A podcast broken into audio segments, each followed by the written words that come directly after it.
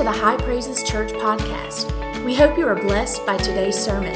Now, here's lead pastor Chris Sustar. I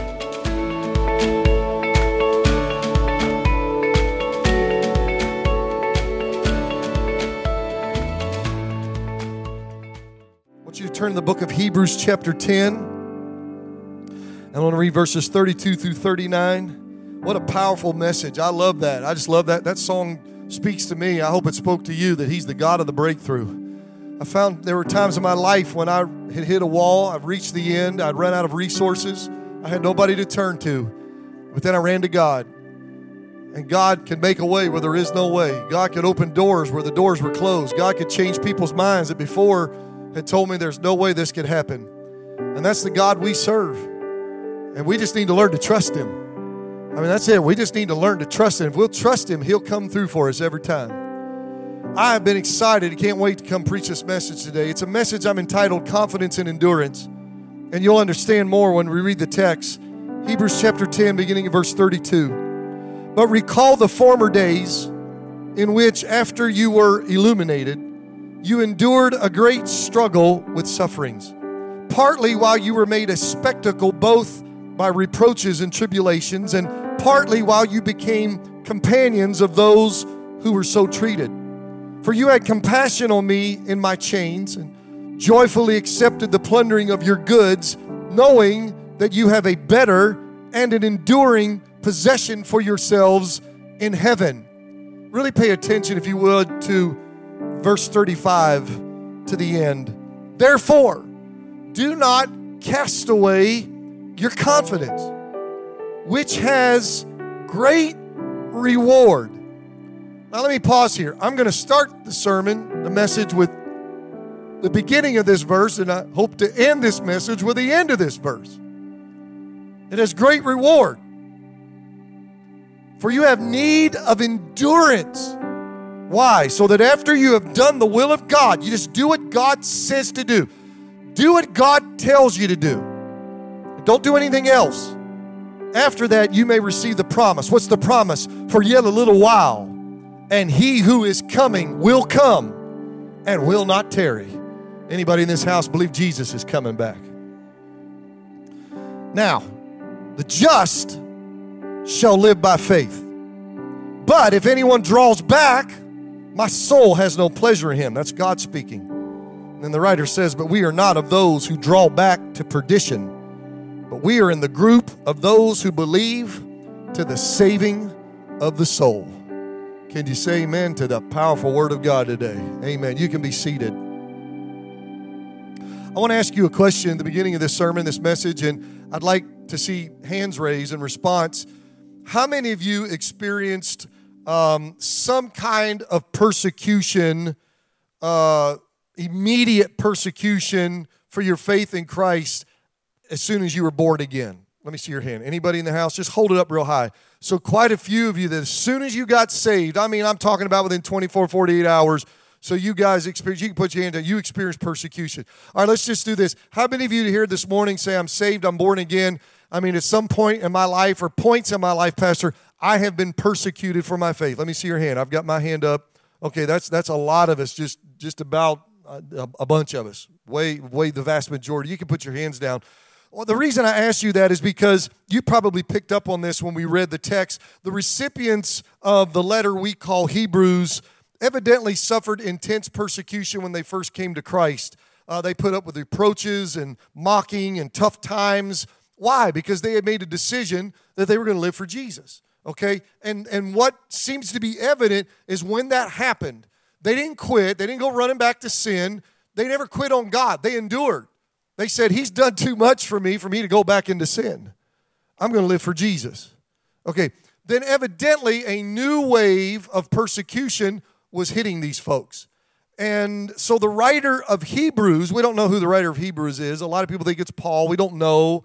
Sounds a lot like Paul, so I'm just going to call him the writer of Hebrews. But the writer of Hebrews said, you know, like a good pastor, I need to encourage these people. And so his message to them was very simple. His, his message was don't cast away your confidence in God, hang on to it. You endured last time and you made it through. You need to endure again. Stick it out and you'll get through this. And so I want to say to you today, so that you understand the, the, the, the thrust behind this preaching today, the motivation, what's, what's compelling me is this. I want you to grab this that confidence in the Lord and endurance for the Lord are two essential qualities that every follower of Christ must possess. You've got to have your confidence in the Lord, and then you've got to endure. Now, what am I talking about? Confidence is what you believe, it's what you stand for, it's your trust in God, it's your reliance on God, it's it's your dependency on God. For your salvation, it's, it's your dependency on God's word. You trust God and His word and, and what it says. It's what you know is the God's truth, so much so that you will speak boldly and frankly and tell it to anyone. If somebody says, You're saved, are you a Christian? Yes. I am saved. I'm born again. God washed my sins away. I serve Jesus. Have no intentions of doing anything else. This is the way it is. Do you believe right is right and wrong is wrong and sin should? Yes, I believe sin is something you shouldn't do. Certain, yes, I can list sins. That's right. If the Bible says it's sin, it's sin. See what I'm saying? You say, I believe. Well, yeah, but what about? Doesn't matter what anybody else says. This is the way it is. Acts 4:31 is a good example of confidence. In spite of being threatened by the Jewish authorities, the early church prayed and the power of God came on them and they spoke the word of God everywhere to whoever they talked to with courage and confidence. They were not ambivalent, they were not ashamed, they were not afraid.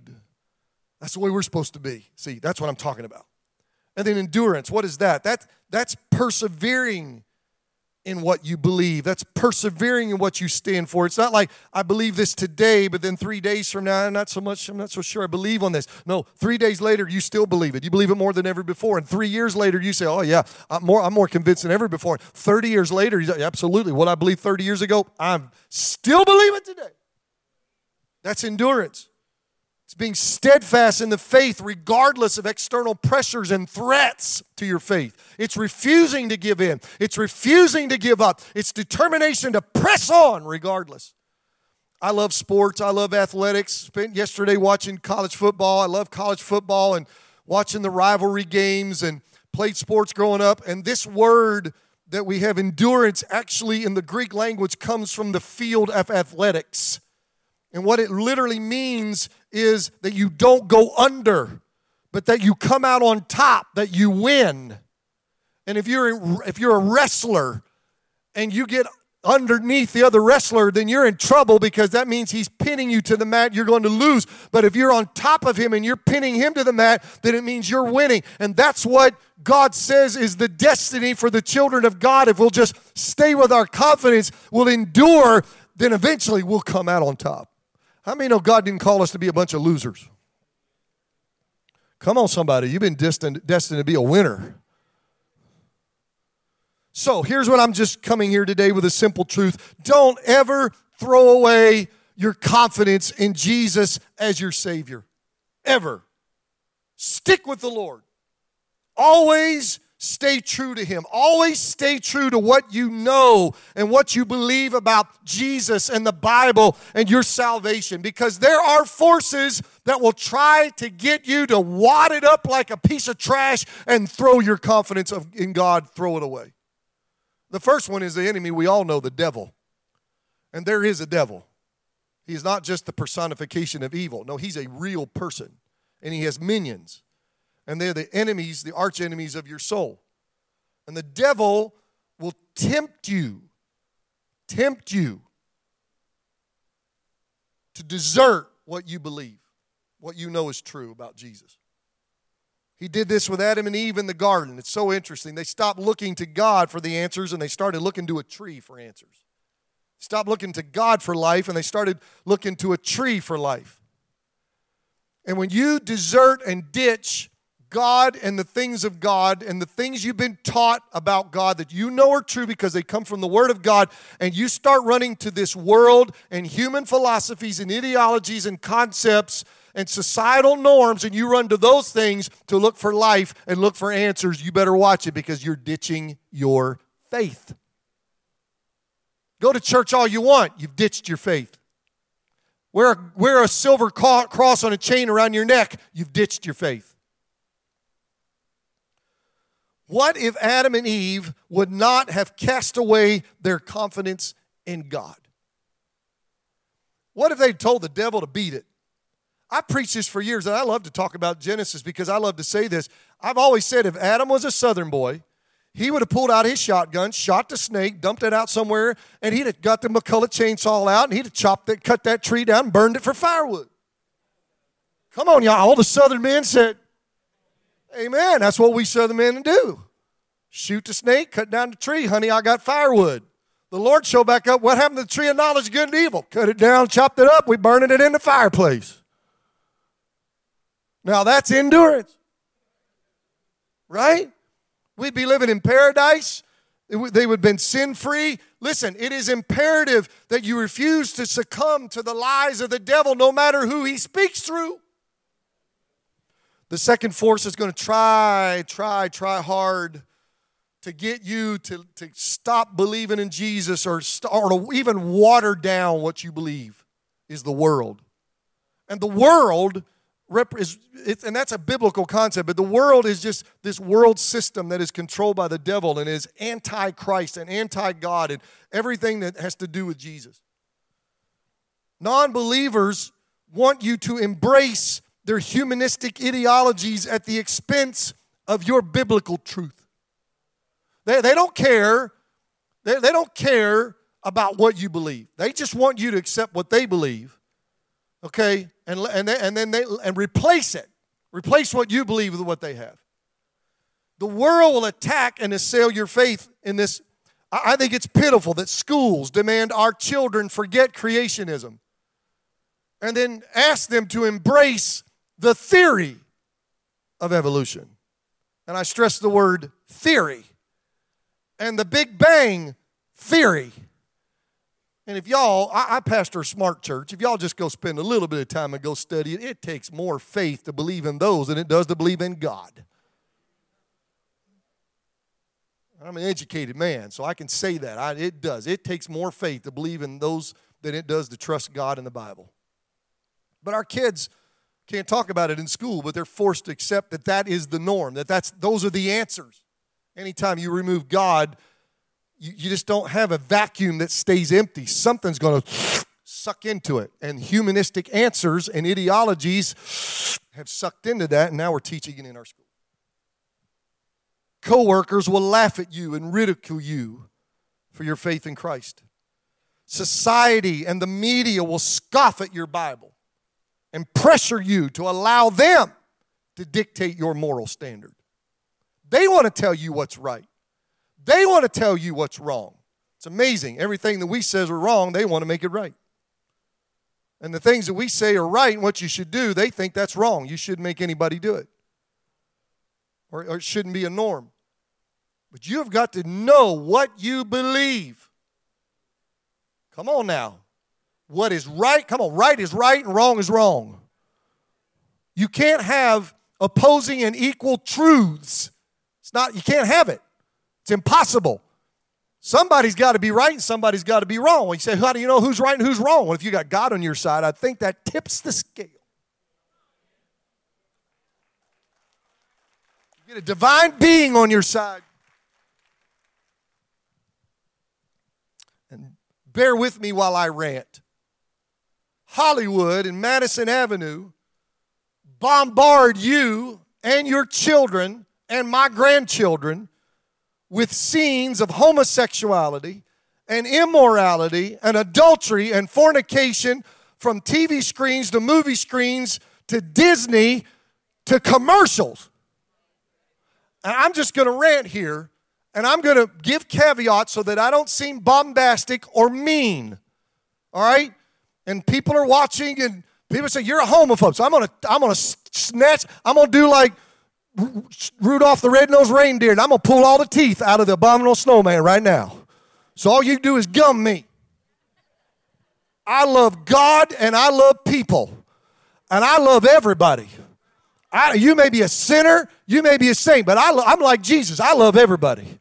So you call me a homophobe all you want. It's not going to stick with me because I know I've, I've, had homosexuals that are my friends. I've had people, my friends, that were cheating on their wives. They were my friends. But let me tell you, I never approved of what they did. They knew I didn't approve of what they did. I can love people, but I can hate your sin. Don't try to paint me in a box. It ain't going to work. Label me all you want to, but I know my heart. And by the way, we preachers seem to pick out those three. But if you're cheating, if you're stealing, if you're lying, you're just as bad as a homosexual or an adulterer or a fornicator. Sin is sin in my book and in God's book. It's wrong. Wrong is wrong. You're just as bad.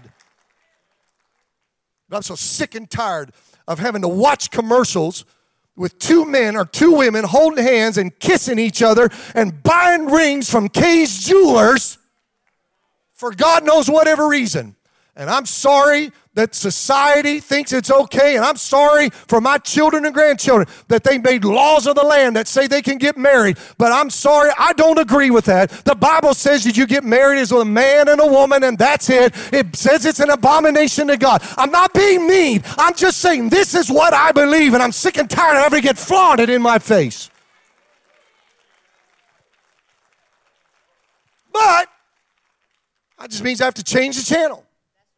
But my kids are having to grow up with this, my grandkids rather, and your children. And the problem is they get blasted with it and bombarded with it. And if you don't watch it, they get desensitized until they think it's just normal. And you know, you may say, Pastor, aren't you afraid people are going to say something? Why do you want to say, if somebody's, if this is being recorded, somebody watches it, why do you want to attack me? You get to believe what you want to believe. You get to put whatever you want on Instagram or Facebook or TikTok. Why can't I place what thus says the Lord? Why can't I say what I believe? I'm going to say what I believe. You say what you believe. Don't attack me. I don't come running after you to troll you. I don't understand it. Unless there's a viciousness on your end that's, that's mean spirited, then who's the person that's wrong?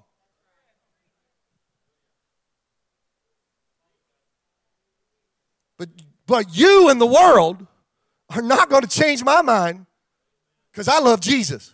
He saved me. You didn't save me. Jesus saved me. You don't make my life better. Jesus makes my life better. You don't tell me what's right or wrong. Only God's word tells me what's right or wrong. We have to teach our children because you are the only voice in the ears of your kids. The devil will try to give you, keep, get you to lose your confidence in God and compromise. The world system will. And sometimes life's experiences will become so heavy and so intense that you will begin to think, maybe God's not real. Maybe I need to, and you'll start compromising. I'll give you some examples. Fear caused by a bad economy, layoffs at work, the threat of losing your boyfriend or a girlfriend that you probably never should have been dating in the first place. They'll tempt you to take matters into your own hands and stop trusting the Lord. That's not how we live. Okay? If we're going to be like the people in the world, then I'm going to stop. Why do we need pastors? If you're going to attack me for what I believe, then what do you, you want me to quit and join your crowd? That's what you, I guess that's what you want. But I'm sorry, it's not going to happen because I have an assignment. I don't know why God called me. I was a student at the University of South Carolina upstate in Spartanburg, minding my own business, a computer science major, and then for some reason, God called me and said, I want you to preach like this to my people. I don't know why He did it, but I'm committed to the assignment and I'm committed to God, and I'm going to preach what thus says the Lord. What thus says the Lord. Because that's who we listen to. I think because if you listen to anybody else, they're going to try to get you to think their way. And you got to be able to say, no, no, no. I understand why you're saying what you're saying, but that's not what I believe. This is what thus says the Lord. Let God be true and every man a liar. So here's my challenge to you get a tight grip on what you believe in Jesus and never let it go. Put a vice grip on it. Let me say something to you. I want you to grab a hold of this. Everybody in this room, if you're saved, you're born again, you should possess a strong inner assurance of spiritual realities. Are you hearing me? You should possess a strong, not a weak, a strong inner assurance. This is what I believe. These are the things that are real to me. My mother taught unto him. My godly father taught my, my, my teachers in children's church, my youth pastor, my pastor. This is what I read in the Word of God. This is what I know to be true, and I am assured of these things. So be fully persuaded about Jesus. Be fully persuaded about your theology. And if someone offers you something that counters sound doctrine or presents a different gospel or a different Savior, don't entertain it. Don't change your mind. You may not be a deep theologian, but you know the basics. Stick with the basics. It reminds me of a story I heard years ago of an uneducated man who encountered a very educated man. The uneducated man was saved and born again. God had done really tremendous things in his life. The uneducated, the educated man was a skeptic and an atheist, really did not like God and Christianity. When he found out that this guy was saved, somehow he found out he just thought it was open season on, on the little guy.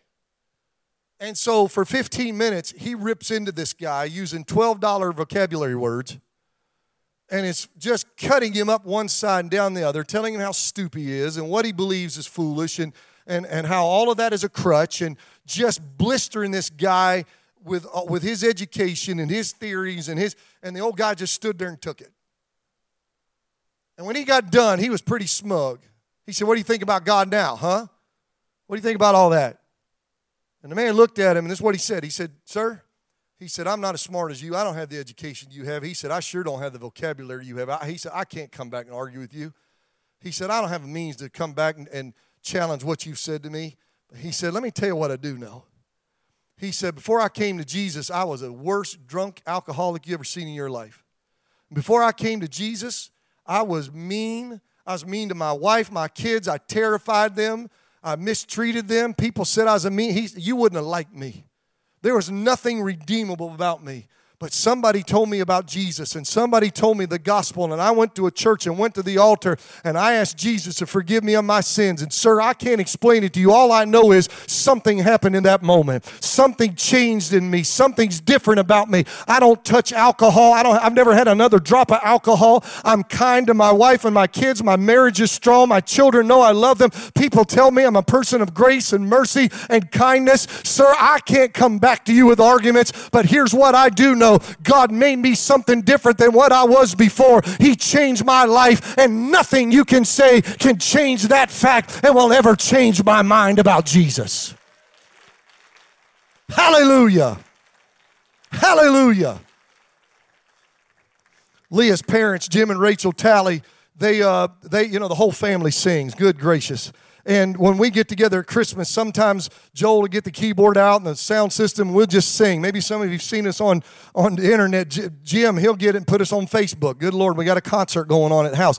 But, but sometimes, well, every once in a while, Jim and Rachel go over and get the microphone, start singing. And there's a song that Jim and Rachel sang for years. They traveled to churches and they would sing, and I'm not going to sing it, but here's the words. They say, Well, you know, my Jesus saved me the very moment he forgave me, took away my heavy burdens, and he gave me peace within. Satan can't make me doubt it. It's real and I'm going to shout it. I was there when it happened, and I guess I ought to know. And I think that's a pretty good song that if somebody or something comes along and tries to get you to question your salvation, you just look back at him and say, You weren't there. You don't know what I was, and you don't know what God did for me, but I was there when it happened, and I'm not the same. God touched me and changed my life. I to know I was there when it happened. Hallelujah. Be confident in what you know and believe. And then you maintain your confidence by enduring. You keep on believing what you know is true, and you live like you know it's true. So how, do, how do I maintain my confidence in the Lord? You live right. You do the will of God. Do what God wants, not what you want. If what you want is going to take you down the wrong path, it's the wrong thing, you don't do it. That's how you endure. Say, well, what if it cost me? Do it anyway. You know, people that done the right thing lost their job, lost their best, best friend. Okay, but you know what? You do it anyway. You do the right thing. You obey regardless of the outcome. The Bible says the just, the saved, the born again, those who are righteous, the just shall live. It's a lifestyle, see, by faith. Every day we're just trusting God. Every day we're maintaining, see, maintaining my God. I don't believe when I got saved and then I just don't have to worry about it. No, every day it's a battle. You fight the good fight. Yeah, if, I, if you say, Do you have to fight? Yeah. If I, well, if I have to take up the armor of God and the sword of the Spirit, I guess there's a fight coming. We don't put it on to walk in a parade. You put it on to fight. You got to fight the good fight. Faith is a lifestyle reflected in your obedience to Christ. That's confidence. But then the writer went on to say, But if anyone draws back, God said, My soul has no pleasure in him. That's a lack of endurance. When you draw back, and y'all, you can draw back. Don't, but you can. When you stop persisting, when you compromise your faith, that's when you're starting to draw back. And there are too many people that draw back when they face the slightest opposition or the slightest persecution. Just the slightest. Somebody says something to you. You really believe that? You really think that? I don't agree with you. Uh, let me help you with that. Say, okay, I don't agree with you. So I guess we'll agree to disagree. Okay? That's what you do. You just have to say, well, agree to disagree. But you don't cower. No, you hold true. What if they're smarter than me? Doesn't matter. You know more than them. I do? Yeah, you do. Sometimes it's not what you believe, no, it's who you know. Paul said, I know whom I have believed. You might be smarter than me, but I'm, I'm more connected than you are. Everybody thinks the smartest person in the room is the person that's going to make it. Sometimes it's the guy that knows more people who can pick up a phone, make a phone call. You're still looking for a job, and he's already in executive level. How'd you do that? Just made a phone call. Who'd you call? None of your business. It's who you know.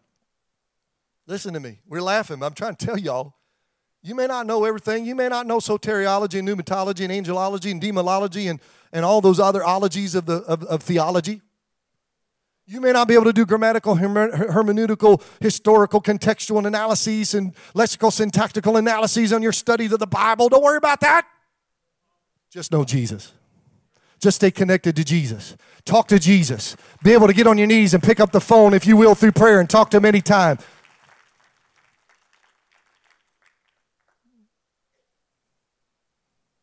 Well, we don't believe that. We believe this, this, this. People of the world say all these humanistic things. You sit there and I just look at them and I say, You done? That's the stupidest bunch of junk I've ever heard in my life. What's your answer? God. God did it. Yep, God did it. Well, you're stupid and simple minded. Maybe, but I know him. Do you? Where are you headed? Know where I'm headed? You know. Well, I don't believe in that. You're willing to take that bet?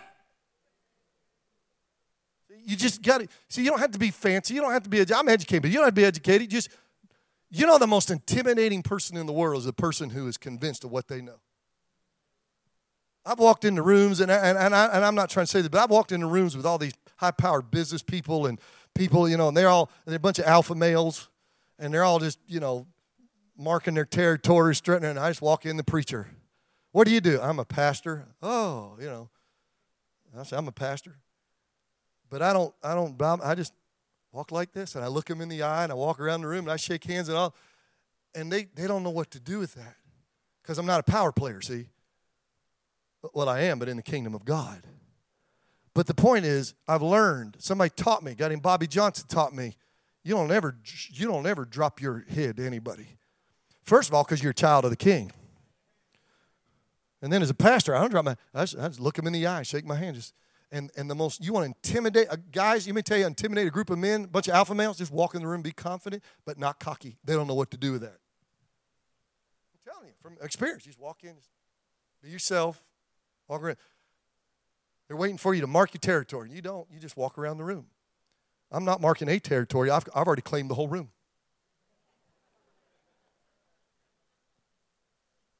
I can walk anywhere and talk to any of y'all because you put your pants on just like me.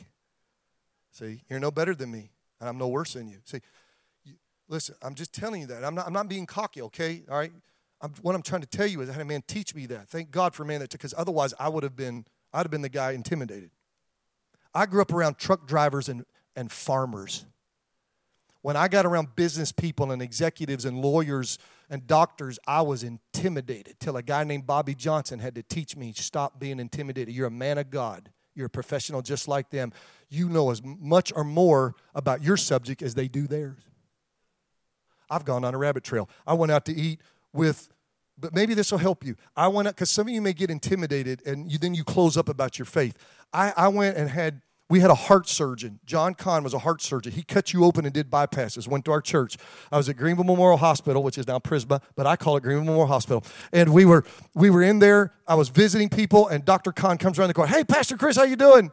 I said, I'm good. He said, Hey, it's lunchtime. Can I take you to lunch? And I almost passed out. I'm a youth pastor. Youth pastors don't go to lunch with cardiologists. We just go to lunch with other youth pastors or youth. And I wanted to get out of it so bad, and I said, uh, Nothing? Come on, I'll take you to lunch. And I had to go to lunch with a cardiologist.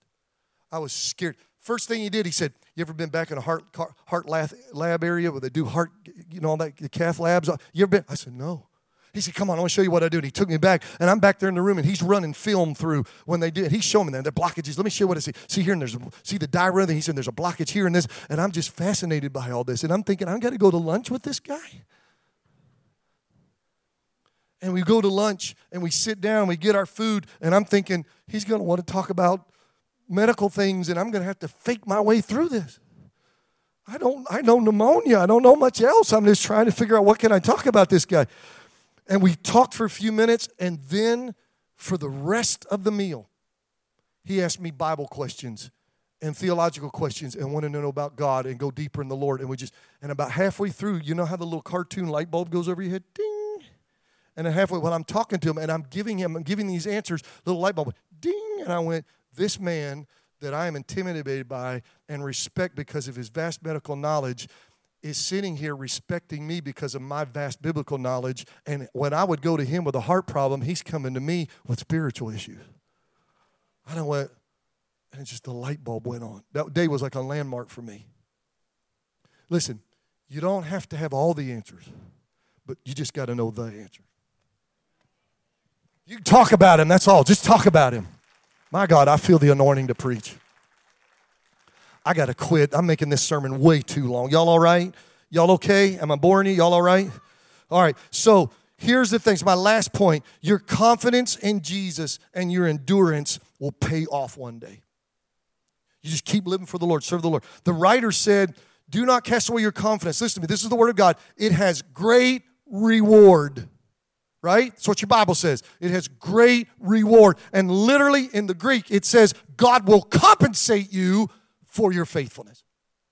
How many of y'all like compensation? If You don't raise your hand. Come on, there's something wrong with you. You know, there are people in church, they will never raise their hand. Jesus would show up, would you like me to take you to heaven right now? I ain't raising my hand. Wouldn't raise it for Pastor Chris? Mm-mm, ain't raising for you. Get your hand up. Okay? I love compensation. You listen, watch this. You go to work on Monday. You work all day. You're giving them your talents, your knowledge, your services, your abilities, right? You go home. You come back the next day. You're faithful. You're enduring. Tuesday, Wednesday, third. You're, you're, you're having confidence in them. You're trusting them that if you work for them, they're going to do something for you. So you just keep serving them and coming in. And Friday gets here, and at the end of that day, you say, okay, I've endured this place for five days it's time for some compensation. And they give you a paycheck or every two weeks or once a month. But do you see what I'm saying? You listen, with the same kind of determination and commitment every day. You, you listen, do you have to put up with some people you don't like at work? Do you do you have someone get on your nerves? Huh? Do you do you do you sometimes just say, I've had a great day at work, and the other days I had a horrible day at work? Okay, all right, listen. But you keep going. Why? Because you want that compensation. Now, you ought to live for Jesus and serve Jesus for a whole lot of reasons. Okay? A whole lot of reasons. Good reasons. If anything, just because he saved you. If he never does another thing for you, you ought to live for him. But I'm going to tell you, it's okay to say, I'm going to endure this world and live this life and put up with this stuff and put up with being picked on and teased and, and all the things that people say and attack me. I'm going to take it. I'm going to take it all. I'm just going to keep showing up to work for Jesus because one of these days, there's going to be a payday someday in glory. There's a payday coming. There's a payday coming. What is your compensation? When Jesus returns, he will come for you and take you home to be with him forever. Does anybody in this building still believe Jesus is coming again?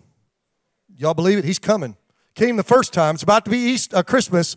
We, we're going to put you in talking about the first time he came, right? Right? He's coming again. And he's coming, listen to me, he's coming for people that are faithful. He's coming for people that are enduring. He's coming for people that are confident and, and trusting him and not giving in or giving up.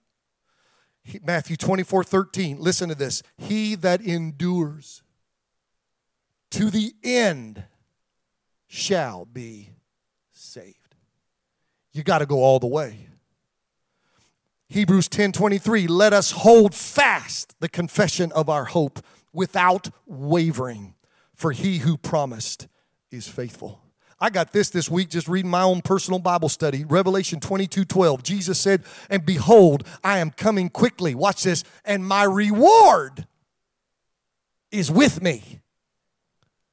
What did we just read? Do not cast away your confidence, for it has great reward.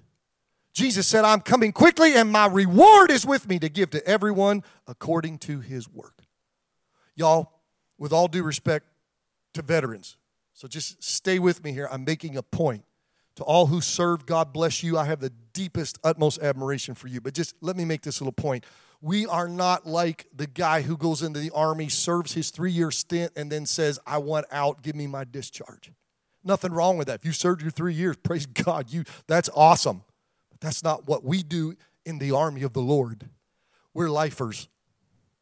We stay on the battlefield. We, we fight until the battle is fought and the war is won. I want to tell you a story. It's a true story. If you don't believe me, Google it, but not right now. I already Googled it. It was fascinating. You can watch the, the news clips and everything, the, the video clips of the news. In 1980, a young lady named Rosa Ruiz entered the Boston Marathon. That's her right there.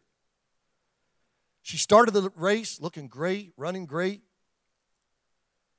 And then she crossed the finish line before any of the other women, because they, they separated by gender. She was breaking all kinds of records, looking like that. She came across, see the, the officers they have her, they're carrying her across the finish line. She's exhausted. Broke all these records. People were astounded. It's fascinating. The news reporter was interviewing her, but the news reporter said, Now, you know, we, we, we missed you in all the checkpoints. Somehow we missed you, but it's fascinating what you've done. And she's asking her questions. But something seemed off. If you watch the, the, the interviews, just something seems off. So they started doing investigation. And here's what Rosa Ruiz did. She started the race, got partway through, left the race, got on the Boston subway for 16 miles, got off the subway, got back into the route, and crossed the finish line.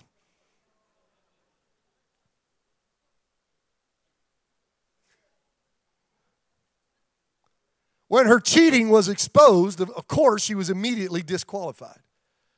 And the lady who did actually run the Boston Marathon was crowned as the champion.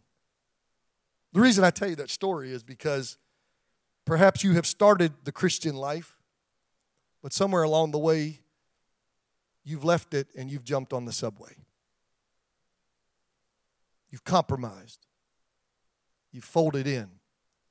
You, think that maybe you could still go to heaven cross the finish line, but you're not going to endure and you're not going to be confident in your faith. You just sort of wing it, maybe hope on a prayer, get in on your mom and daddy's religion or something. The problem is when you stand before God, He's already done investigation. He knows what you've done. He knows that you didn't follow the rules. He knows that you didn't stand for what you believe. He knows that you didn't remain faithful to Christ, and He's going to say to you, You lose. Do you really want to do that? No. I think I'm standing in front of a church full of people that says, Pastor, I don't want to get on the subway. I just want to stay on the way. Keep running until I cross the finish line. Y'all, it's not a sprint, it's a marathon. And you just got to keep running. Some of us are closer to the end than others, but you just got to keep running. Now is not the time to throw in the towel. Now is not the time to play games with God because we are living in the last days of the last days. And I'm telling you, Jesus could return at any moment. And if you keep watching the news and see what's happening out there, y'all, there ought to be something stirred into your spirit that says, I believe it, I mean, he could come at any moment. And I'm praying he will. And I want him to find you steadfast and faithful when he comes. Is that the way you feel? I want you to stand with me all over this church.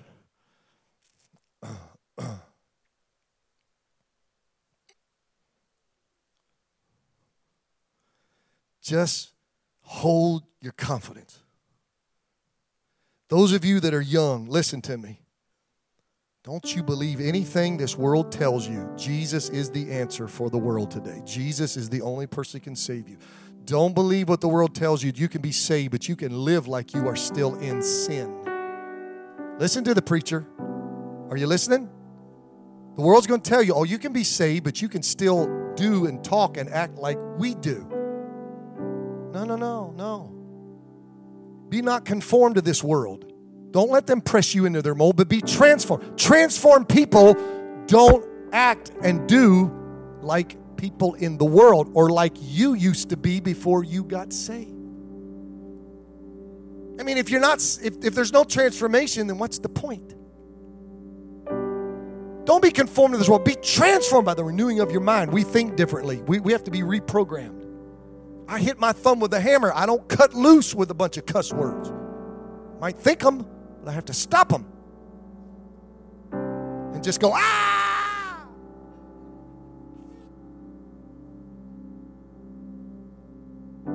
One man had put a cuss word in his pocket and he was playing golf with a guy, and the guy would miss, miss a putt and he'd, he'd just look exasperated. He'd pull that cuss word out and say, Here. Let him look at it, he put it back in his pocket. I don't recommend that.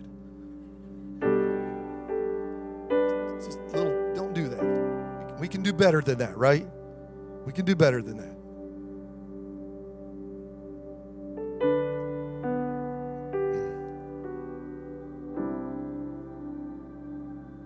Don't let anyone steal what is rightfully yours through the saving work of Jesus Christ. There's, listen, there's nothing in this world that's worth it. It's not. There's not. And there are some things, only a few things, that are worth sticking with for all of your life. One of them is Jesus, the other one is your spouse.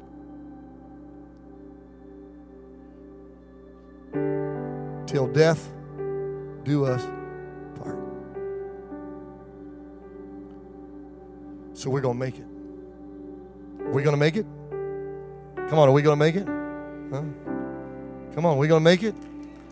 I want to hear it. Not going to give in, not going to give up, not going to compromise. Thanks for listening. Be sure to join us Sunday mornings. Our service times are 9 o'clock and 1045. For more information, please visit us at highpraises.org.